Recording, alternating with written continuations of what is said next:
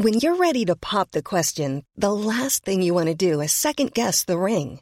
At BlueNile.com, you can design a one-of-a-kind ring with the ease and convenience of shopping online. Choose your diamond and setting. When you find the one, you'll get it delivered right to your door. Go to BlueNile.com and use promo code LISTEN to get $50 off your purchase of $500 or more. That's code LISTEN at BlueNile.com for $50 off your purchase. BlueNile.com, code LISTEN. Hiring for your small business? If you're not looking for professionals on LinkedIn, you're looking in the wrong place. That's like looking for your car keys in a fish tank.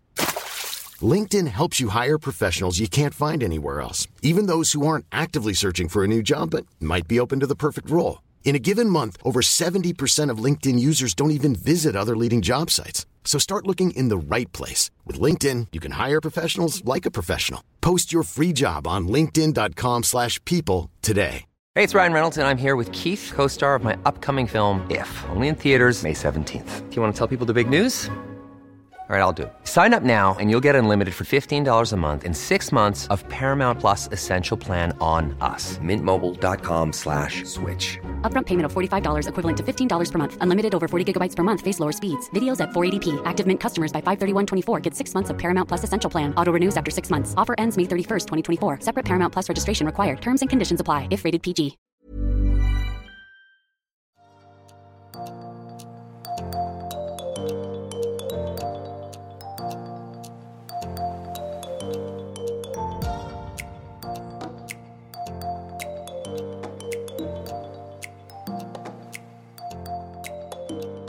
Hey listeners! First, a special thank you to my Patreons who are supporting the show on a monthly basis in exchange for some extra content and behind-the-scenes updates.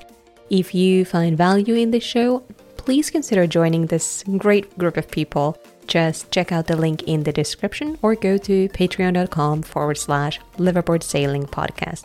And there will be some bonus content from today's episode as well. A couple of quick things before we get started. First, if you haven't had a chance to leave a rating or review of this podcast on your podcast app, I would love it if you can do that. Especially if you listen on Spotify, as I am currently 11 ratings away from 100, so I would appreciate your help getting me there.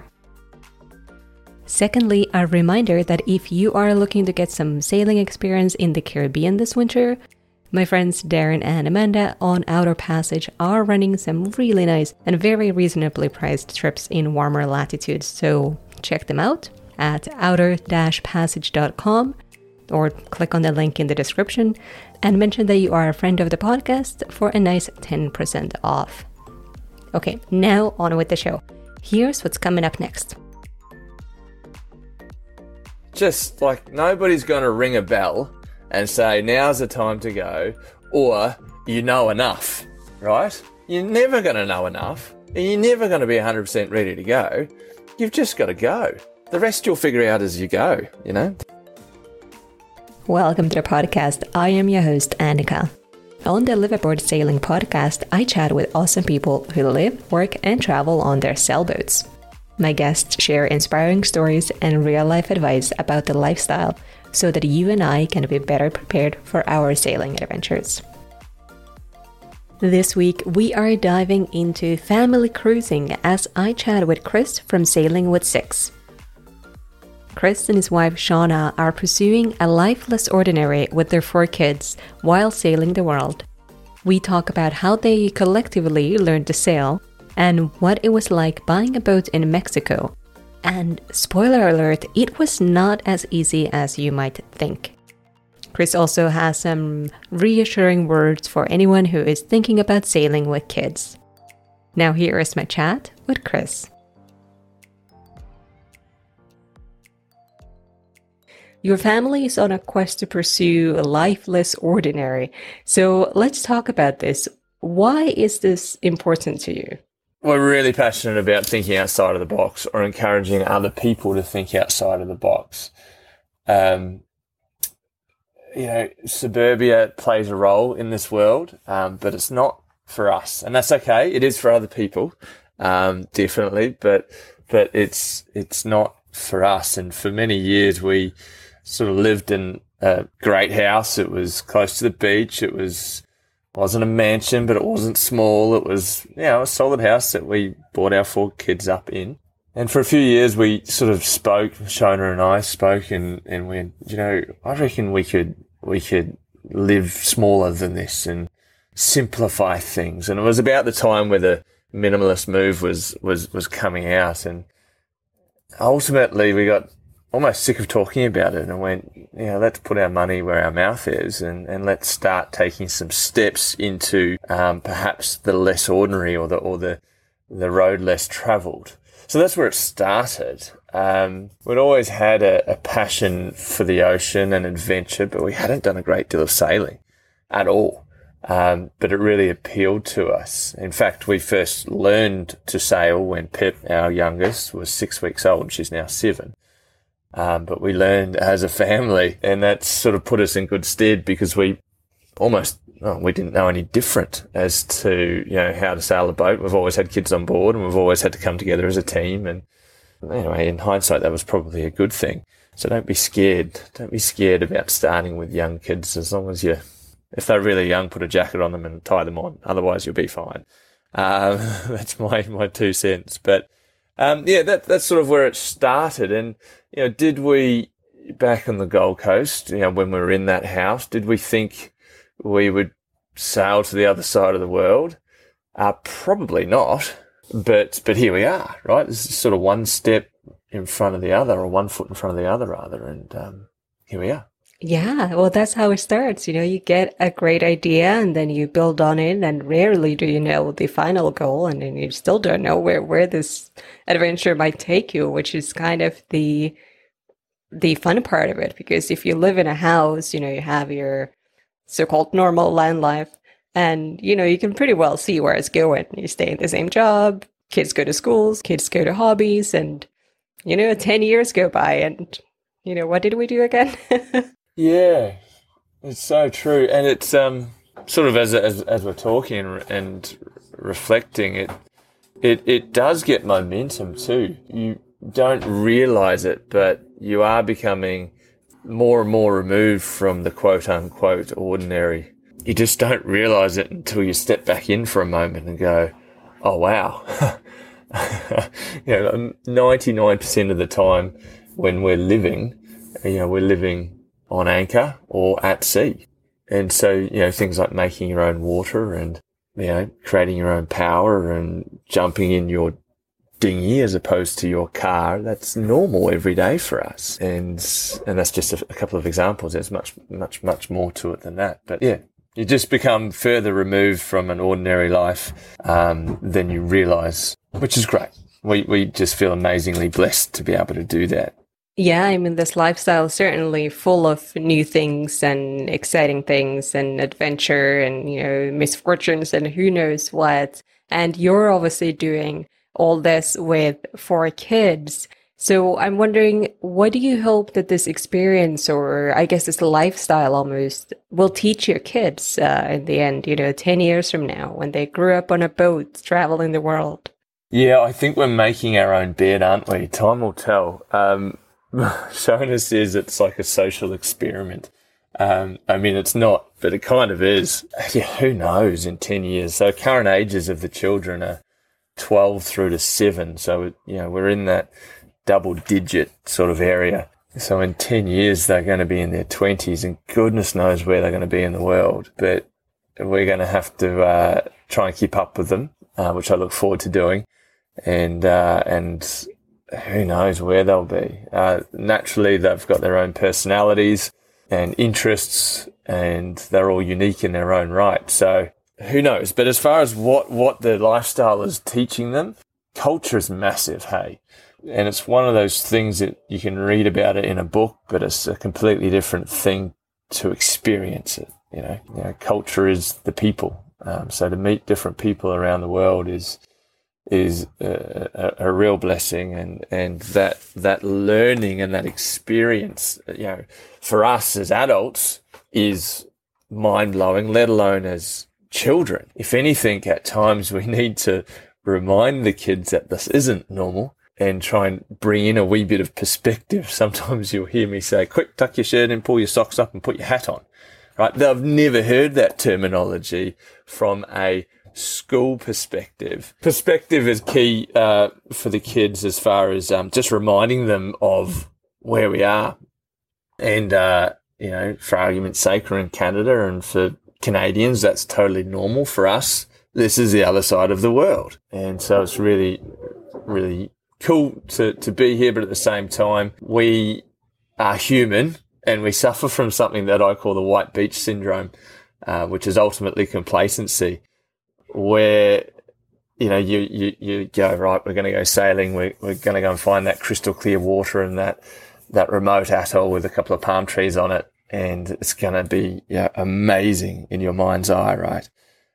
And then you get there and it is amazing, and then you wake up the next morning and it's still there, and you think, oh, well, that's cool, maybe we should sail and go and explore another place.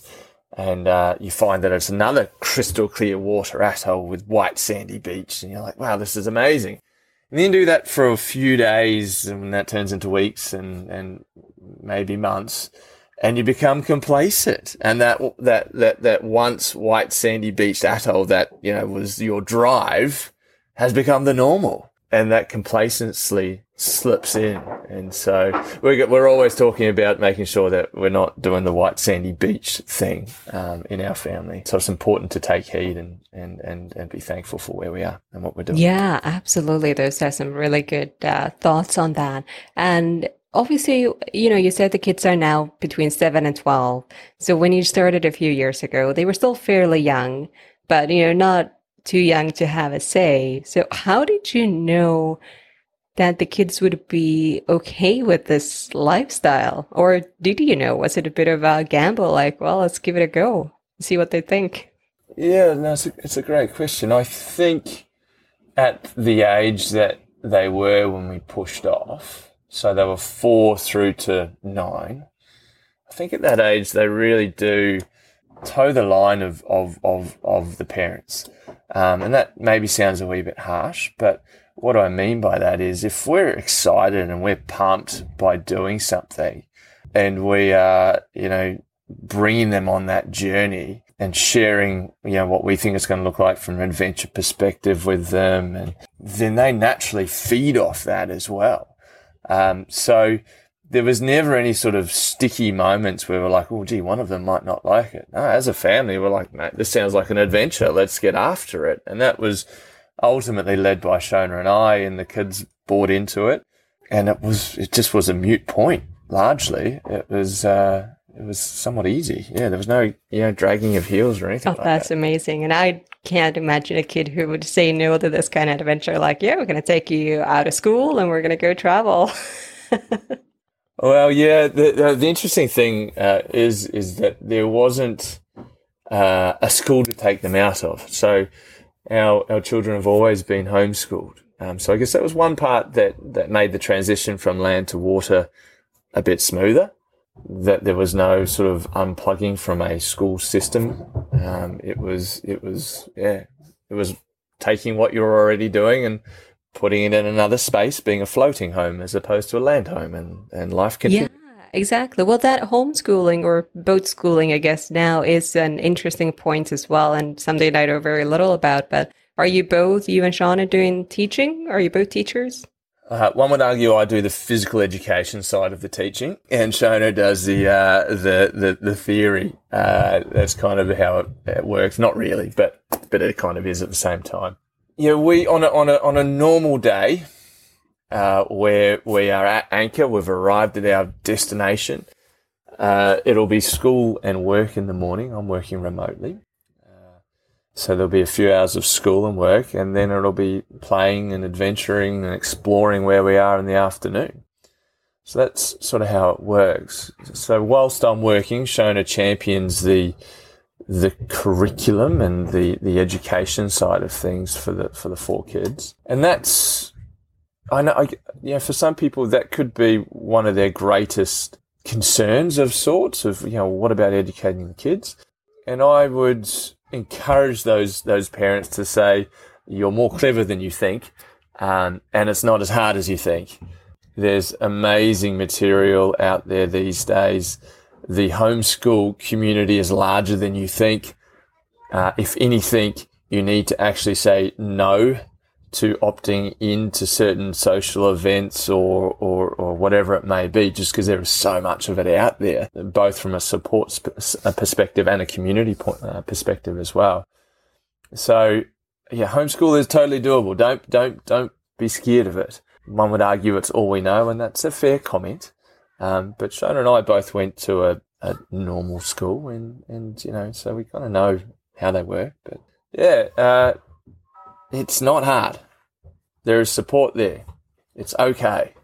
School goes on. Exactly. Yeah, learning goes on no matter where you are. But I'm curious though, what does, if anything, what does the Australian school system require from you in terms of, do you need to prove something like, yes, they passed a certain level of knowledge, or how does that work? Do they have any requirements for you? I'm going to put a disclaimer in at this point. That's definitely more of a question for Shona. It's a strength of hers than it is mine. But largely, there's no hard and fast requirements from the Australian Education Department. Now, I think where the rubber will meet the road is in the event of them going back to a school or going to a school. There'll need to be some sort of a entrance exam to see where they're at compared to other children, and that's okay with us. We've got no concerns. And by the way, for what it's worth, for those who are listening, you know, if one of our kids was to say, look, I really want to go and try school, we're not against that. We're not holding them away from that. Sometimes we have that discussion. You know, maybe it's time. And so far it's been, no, we're not keen on going down that road. So that's fine at the moment. But as they get older, that might change. But in saying that, I know I've gone away from my key point, but I'll come back. In saying that, as the kids get older, they're owning their own education more. Like Belle's, who's sitting next to me right now working on her maths, I haven't asked her to do her maths today. She knows that it's just part of what she needs to do. And so, you know, it's a tick in the box for the day, and you know, we're learning and progressing. And the same can be said for Finn too, who's at 11.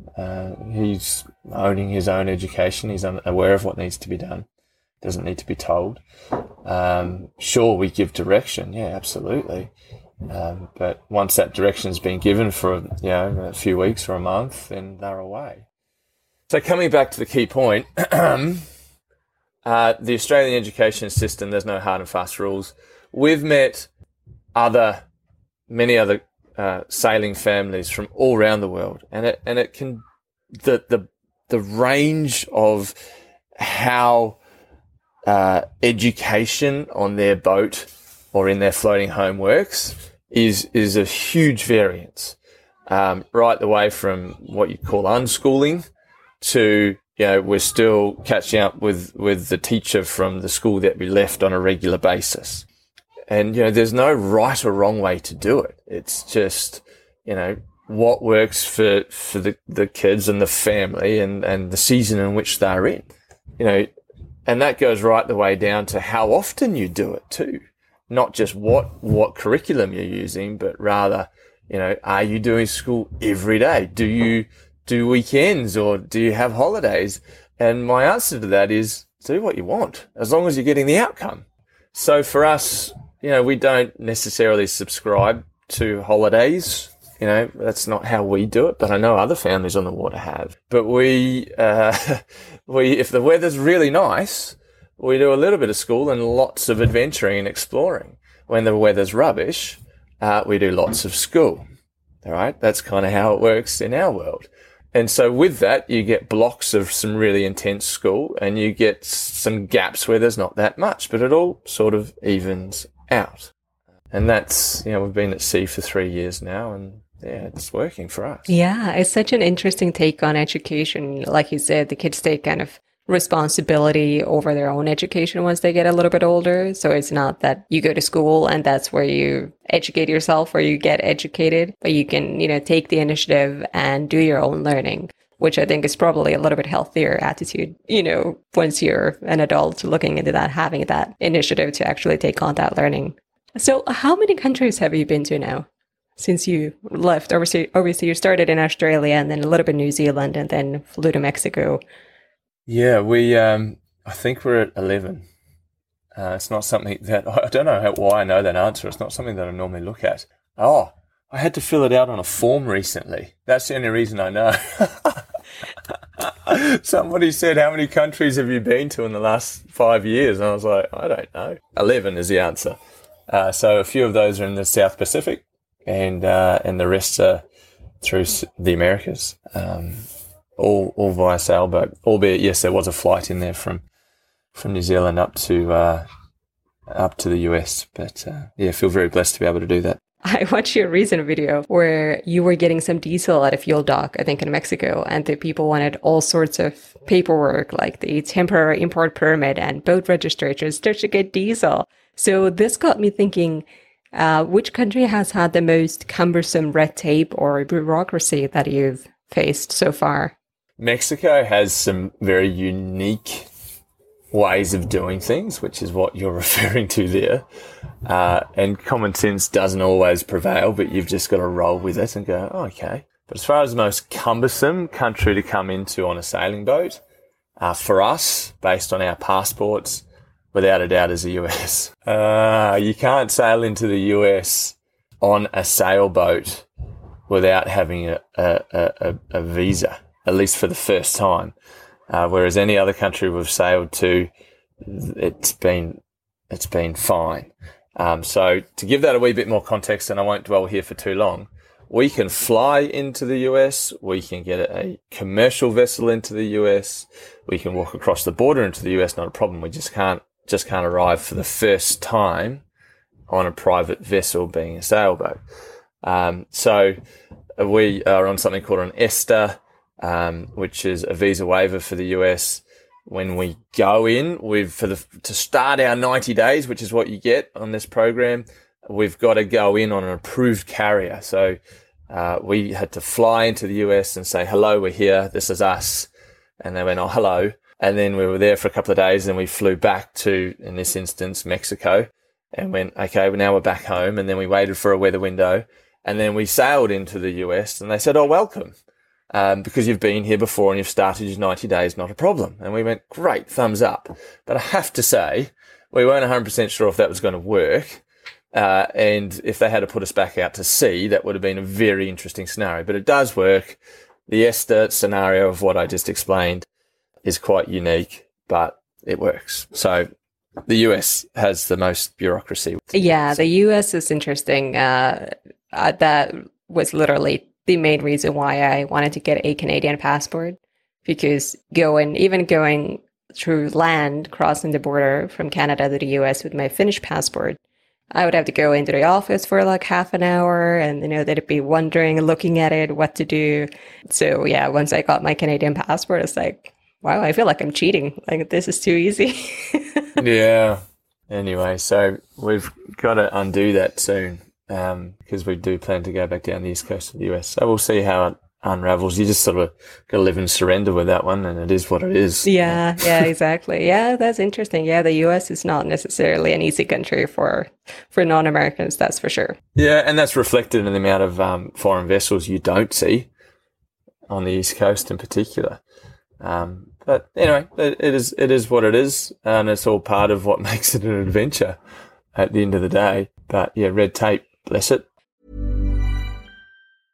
Ready to pop the question? The jewelers at BlueNile.com have got sparkle down to a science with beautiful lab-grown diamonds worthy of your most brilliant moments. Their lab-grown diamonds are independently graded and guaranteed identical to natural diamonds, and they're ready to ship to your door. Go to BlueNile.com and use promo code LISTEN to get $50 off your purchase of $500 or more. That's code LISTEN at BlueNile.com for $50 off. BlueNile.com, code LISTEN. I'm Sandra, and I'm just the professional your small business was looking for. But you didn't hire me because you didn't use LinkedIn Jobs. LinkedIn has professionals you can't find anywhere else, including those who aren't actively looking for a new job but might be open to the perfect role, like me. In a given month, over 70% of LinkedIn users don't visit other leading job sites. So if you're not looking on LinkedIn, you'll miss out on great candidates like Sandra. Start hiring professionals like a professional. Post your free job on linkedin.com/people today.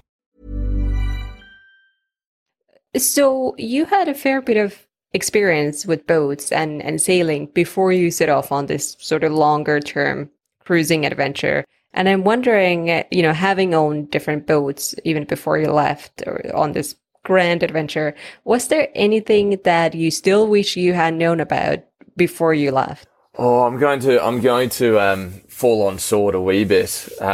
We didn't have heaps of experience before we left. We kind of learned by doing. And so we had bought a little Hunter 23 that all six of us would squeeze on. I think the hole underneath, the hole down below turned into a bed, and we would just sort of fall where we fell. You know, that's where it all started.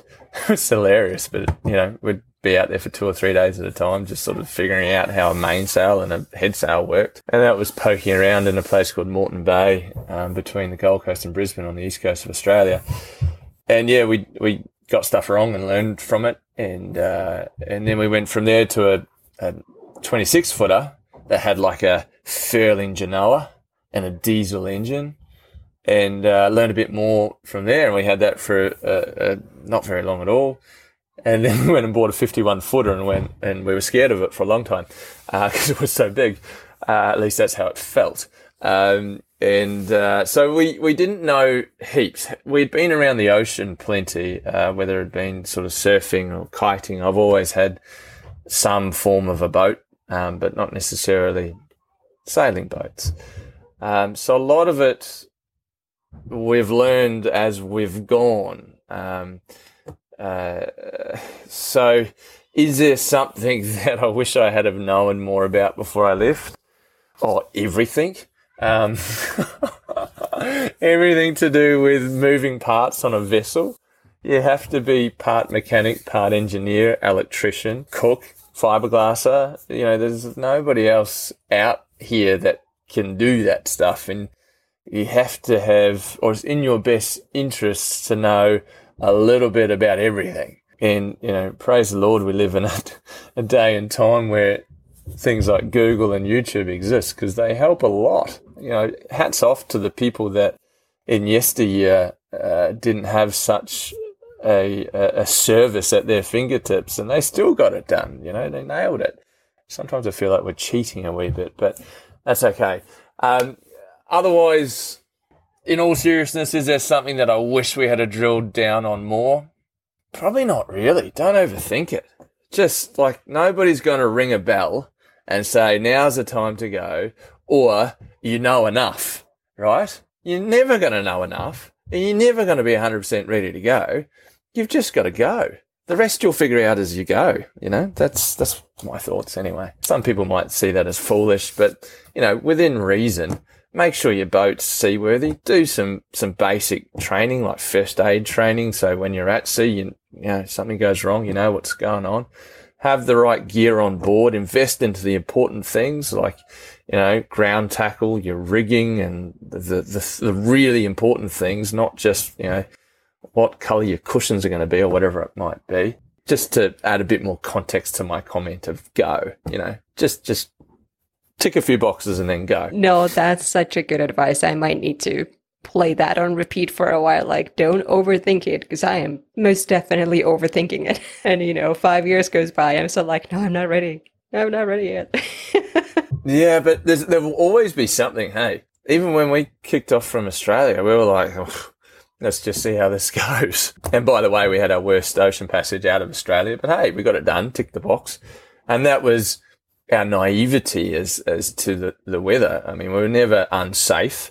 It was just uncomfortable. You know, we were 7 days at sea and it was 45 degrees off the nose, with some decent swell. So it was just uncomfortable.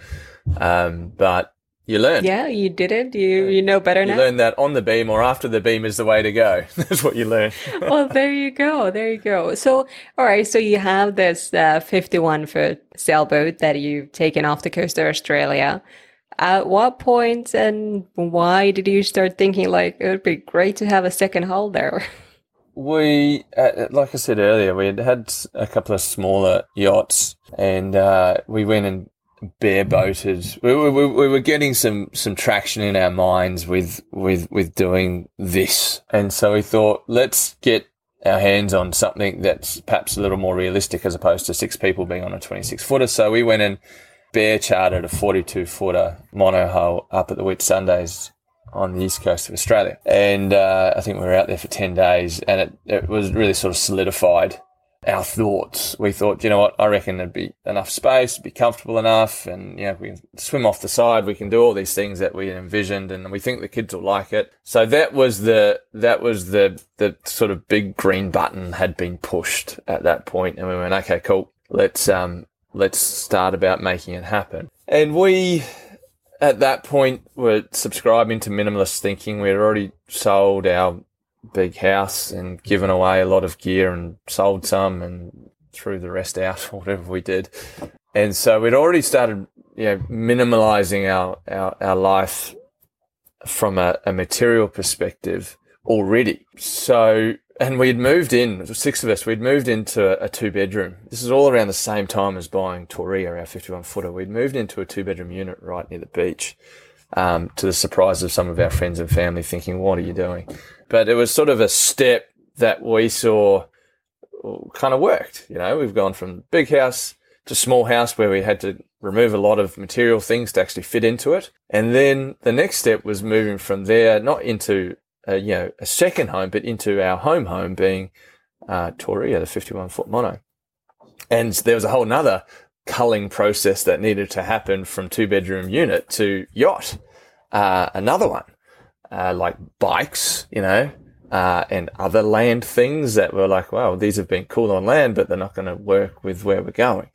So, yeah, it kind of worked well, actually, in hindsight. And that wasn't because we had, you know, a master plan. It just kind of, we were blessed along the way. Yeah, exactly. Oh, that's interesting. Well, I do want to talk about buying a boat across the world. So you bought the boats in Mexico, which, you know, Mexico is a pretty attractive place to buy a boat because then you're in nice cruising grounds right away. So a lot of people are thinking about that. And I watched one of your videos. It's an older one where you just are getting your new boat or then new boat. And you guys said in the video that the process was a little bit longer than anticipated, or had more paperwork or that kind of pieces. So I'm curious if you could tell us a little bit more about that buying process there, because you bought it, obviously you were in New Zealand or Australia at the time and buying a boat far, far from home. Did you use a broker or that, or how did that all go down for you? It was interesting, and I'm asking myself the question, if I had my time over, would I do it again? And probably would. Technically, you can't buy a vessel out of Mexico, right? True story, unless it's been imported there. So Happy Days was a US-flagged vessel. She was an hour south of the US border in a place called Puerto Peñasco. So in effect, our sale happened in the US, because it needed to. And the paperwork was all signed, and we used an agent in the US, not a broker, but an agent. But we reached out to a broker in Mexico to help facilitate the sale, not to act as a broker, but just to help. I think the words that he called it was, there's a Mexican dance with officials that needs to happen.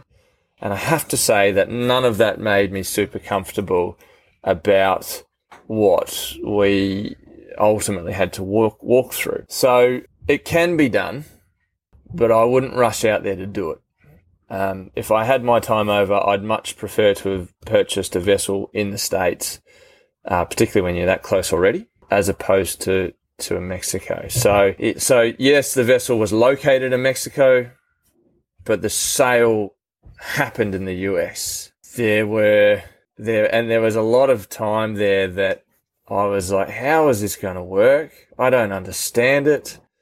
And I just kept getting reassured by the people involved that, oh no, this is how it works, and this is just Mexico. Like, keep in mind though, let's just give this context. When we went to Mexico for the first time ever, I hadn't seen the boat. We flew into LA, a mate lent us his van. We put all of our life's possessions in the back of this van, which is incidentally 27 pieces of gear, surfboards, you name it. And then we drove a couple of days, you know, through the desert across the border into Mexico, and they just waved us through. Well, I was like, that can't be right. This is our first time across a land border. We've only ever gone in by sea to any sort of country, and they're always, you know, yellow flag up, stamping passports, you've got quarantine, you've got biosecurity, customs, you name it. Well, we just drove into Mexico, had no reception on my phone, and I'm freaking out going, I think we need to turn back and, like, talk to the officials and get our passports stamped. I don't even know. How do they even know we're here? And eventually we just kept driving, and reception came back, and I called my mate who had lent us the van, and I said, we've just driven through the border and there's been nothing. And he said, welcome to Mexico, mate. And that is a really, really good way to put it, that they just do things differently. And you have to trust the local process, and it does work out in the end, albeit in my head, there are certainly some grey areas, which is why I'd question if I would do it again in Mexico. But it worked for us. Yeah, well... Good luck at it. Yeah, well, that is an interesting point because, you know, there's two things you don't really want to combine, and that's a large sum of money and a grey area. You know, when you're buying something expensive, you kind of want to know what's happening, what are the rules, and are you following them, and are you going to get fined or otherwise penalized for something later on. So I can understand. That sounds kind of stressful. It was less than ideal, but it turned out okay in the end, praise the Lord. But yeah, it's a fine line to walk. Make sure you get the right support. We did buy her sight unseen from the other side of the world. That side of things was fine. I'd do that again. That even though to some people that might come across as being the greatest risk, yeah, absolutely, there's risk involved, but we had a really good rapport with the prior owners, which is credit to them. We knew enough about boats to be dangerous, I guess, as far as what to look out for and what pieces needed to be right and which parts we could work through. And, you know, so we felt reasonably comfortable there. The bit that we weren't stoked on was the process. So, yeah. But consult, because each country is different. You hit nail on head. Large sums of money in a system that you don't know. Make sure you get it right. Yeah, exactly. Well, did you guys make like a conditional offer based on, I don't know, the fact that you like the boat, or it is that's promised, or a survey or something, or what was that sort of? I guess that is the legal part of the contracty part of it. I'm going to give you a longer answer than perhaps you would like. I think you'll enjoy the journey. So it was April 2021, February through to April 2021 when we were doing this. And so that's pandemic-ish still. There's still, you know, countries shut, very much so. The South Pacific as a whole, other than Fiji, was shut. And we had sold Torreya sight unseen to a buyer in Australia out of Fiji. By the way, the sale couldn't close in Fiji for a similar reason that I was referring to about Mexico earlier. You need to import it. So the buyer couldn't come out to view it, and we couldn't sell it, but we were like, we wanted to sell it, he wanted to buy it, so we made it happen. And ultimately we went, okay, we will deliver her to Australia. That in and of itself at the time was a risk because Australia may not have let us go again, because Australian residents were unable to leave the country of Australia. However, because we had been out of Australia more than we had been in Australia, we fitted a description that was ordinarily resident.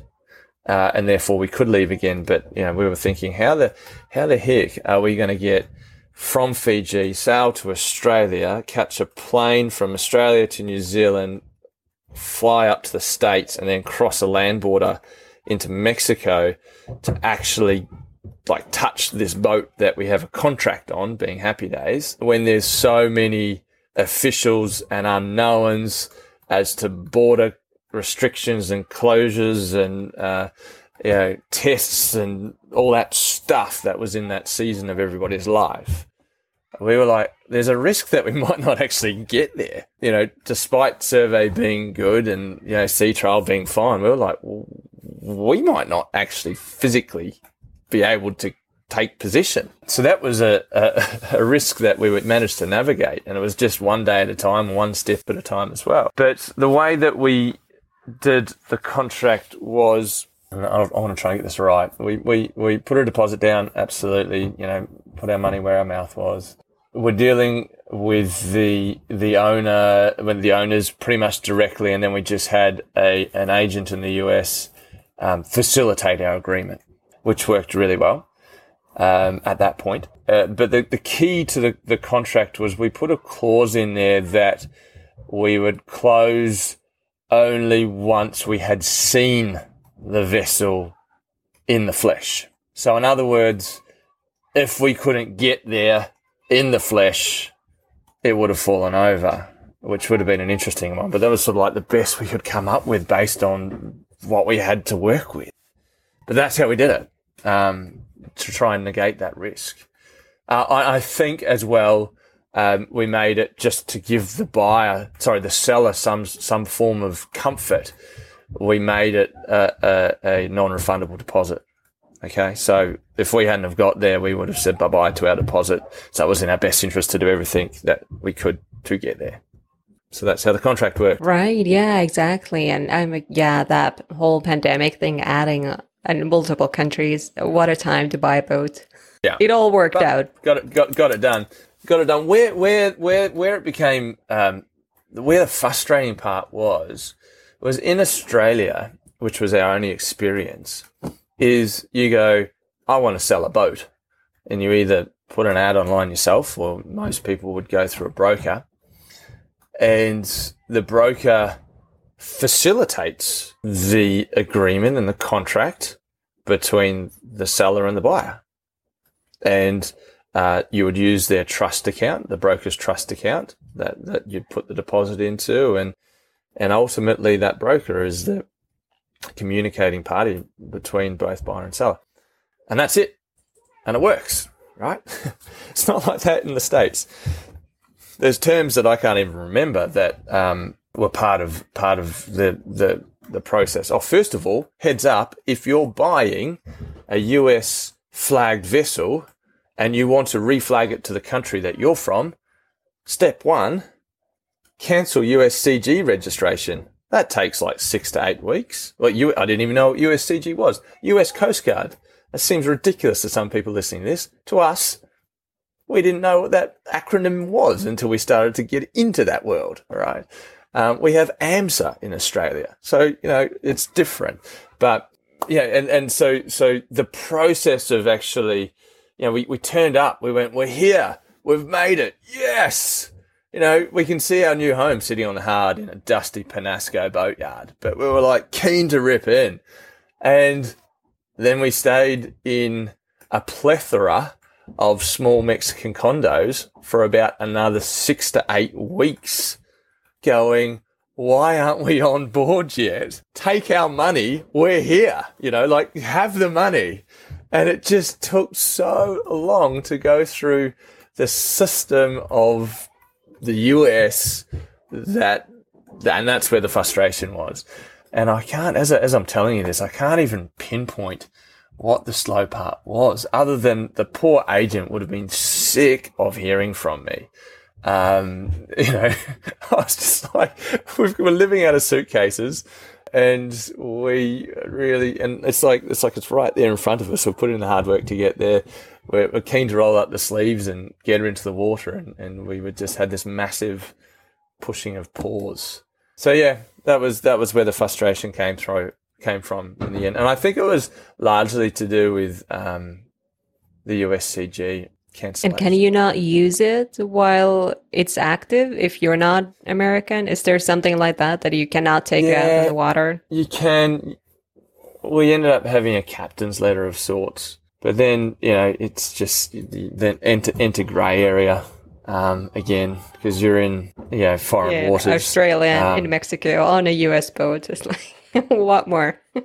Like, were we the previous name of the vessel? Are we the new name of the vessel? We were in this no man's land for quite some time. All right. Yeah, of course.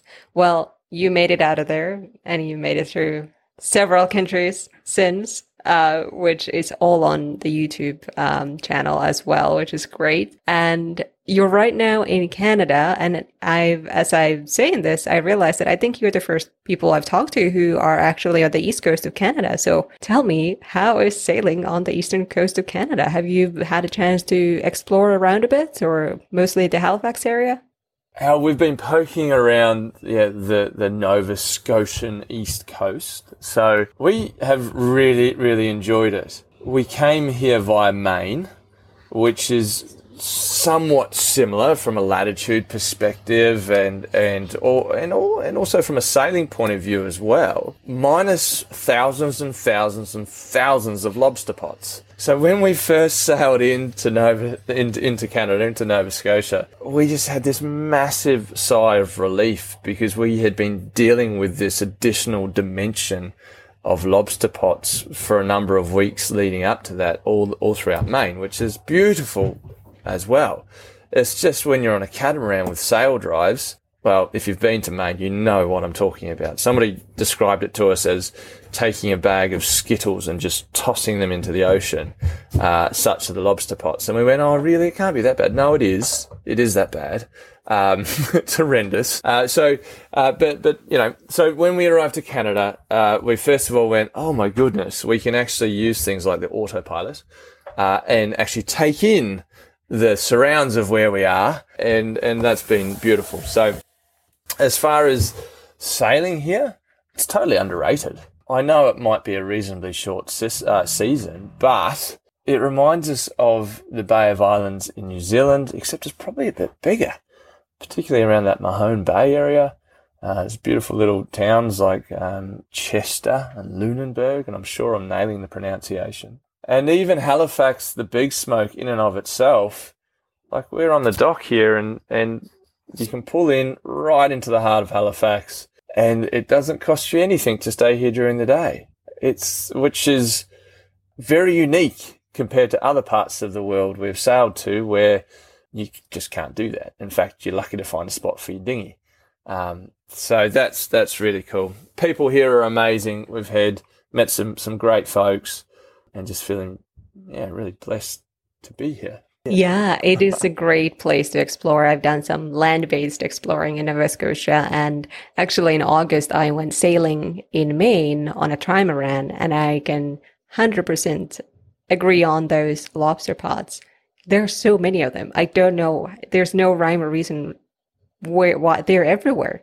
There's no pathways, nowhere. There's just everywhere. And I'm kind of grateful that I got to experience that quite early on in my sailing journey, because I think as an idea that would be really intimidating to me. But now that I've been there, like, it's not that bad. You can, just weave around them. But yeah, there's a lot. But it's not that relaxing necessarily, and definitely no autopilot. Yeah. We had one day where we sailed to a schedule, which you should never do. It wasn't a big sail, it was like 40 miles, but it was through the beautiful islands that make Maine what it is. However, it was in a heavy fog, laden with lobster pots. So we had three people up on the bows for however long it took us to do the 40 miles. Thankfully, there was a good wind and we could sail it, so we eliminated the risk of tangling them in our props. But, we won't forget that day in a rush. Well, I look forward to seeing that on your YouTube channel later on. But speaking of which, where can we follow and where can listeners follow your adventure online? We are Sailing With Six. I say to people, just remember we've got four kids, so there's six of us. Sailing With Six, YouTube, Instagram, Facebook. Yeah, jump on and have a laugh. Perfect. I will link it in the description as well, so people get to go have a look at your adventures and follow along. But Chris, thank you so much for sharing all this, these stories and your advice and experiences with us today. Oh, it's been amazing. Thank you for your time, and hopefully there's a couple of nuggets that fall out of there for somebody. That'd be great. The whole idea is to try and encourage and empower people to think outside of their box. So it's been awesome. Thank you. I hope you got value and inspiration out of this episode. Chris was an awesome guest, and there are some extra bits on Patreon from this interview as we did chat for quite a while. Next week, we are headed for new adventures, so stay tuned for what's in store next week. And bye for now.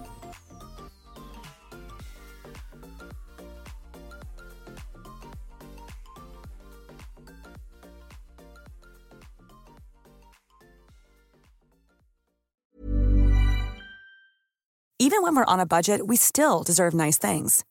Quince is a place to scoop up stunning high-end goods for 50 to 80% less than similar brands.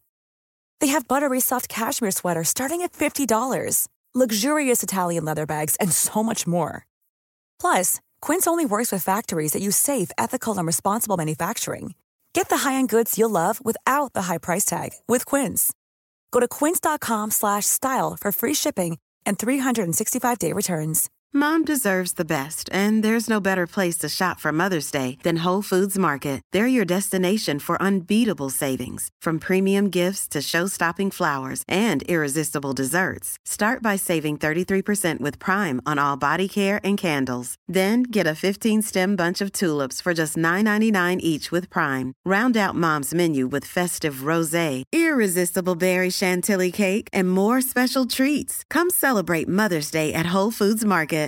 Imagine the softest sheets you've ever felt. Now imagine them getting even softer over time. That's what you'll feel with Bowl and Branch's organic cotton sheets. In a recent customer survey, 96% replied that Bowl and Branch sheets get softer with every wash. Start getting your best night's sleep in these sheets that get softer and softer for years to come. Try their sheets with a 30-night guarantee. Plus, get 15% off your first order at bowlandbranch.com. Code BUTTERY. Exclusions apply. See site for details.